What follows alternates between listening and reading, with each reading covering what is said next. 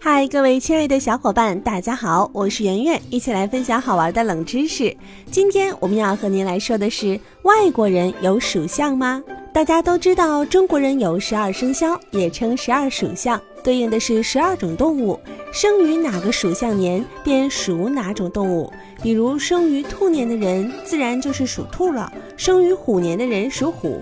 中国还把十二生肖和十二地支两两相配，即子鼠、丑牛、寅虎、卯兔等等。那么生肖是中国所独有的吗？其他国家的人也有生肖吗？其实生肖是人类文化所共有的，非中国专有。外国也有属于自己的生肖文化。就亚洲而言，日本、韩国、朝鲜、柬埔寨的十二生肖跟咱们中国的十二生肖完全一致，只不过生肖的排序是有区别的。中国以鼠开始，而泰国以蛇开始，柬埔寨则以牛开始。越南的生肖和中国的生肖呢，只有一点差别，他们的十二生肖动物里没有兔，以猫代之。至于为什么中国的兔变成了越南的猫，有人认为是因为在中文中“卯兔”的“卯”和“猫”发音非常接近。结果，中国十二生肖传播到越南的时候，越南人把卯年误读为猫年。但更为可信的说法是，当时越南国内根本就没有兔子，所以只好以猫来补这个空缺。印度的十二生肖有两种动物与中国不同，他们把虎换成了狮，把鸡换成了金翅鸟。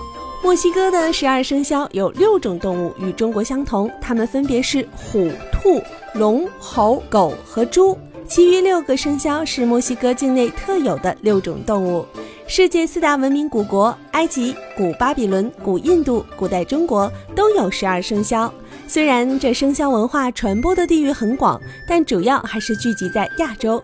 由此可见，生肖文化起源于亚洲某一国家，之后传播到世界各地。好了，本期节目就到这里，感谢您的关注和收听。如果想第一时间了解节目的更新内容，请点击收藏按钮或者是订阅按钮，随时想听就听。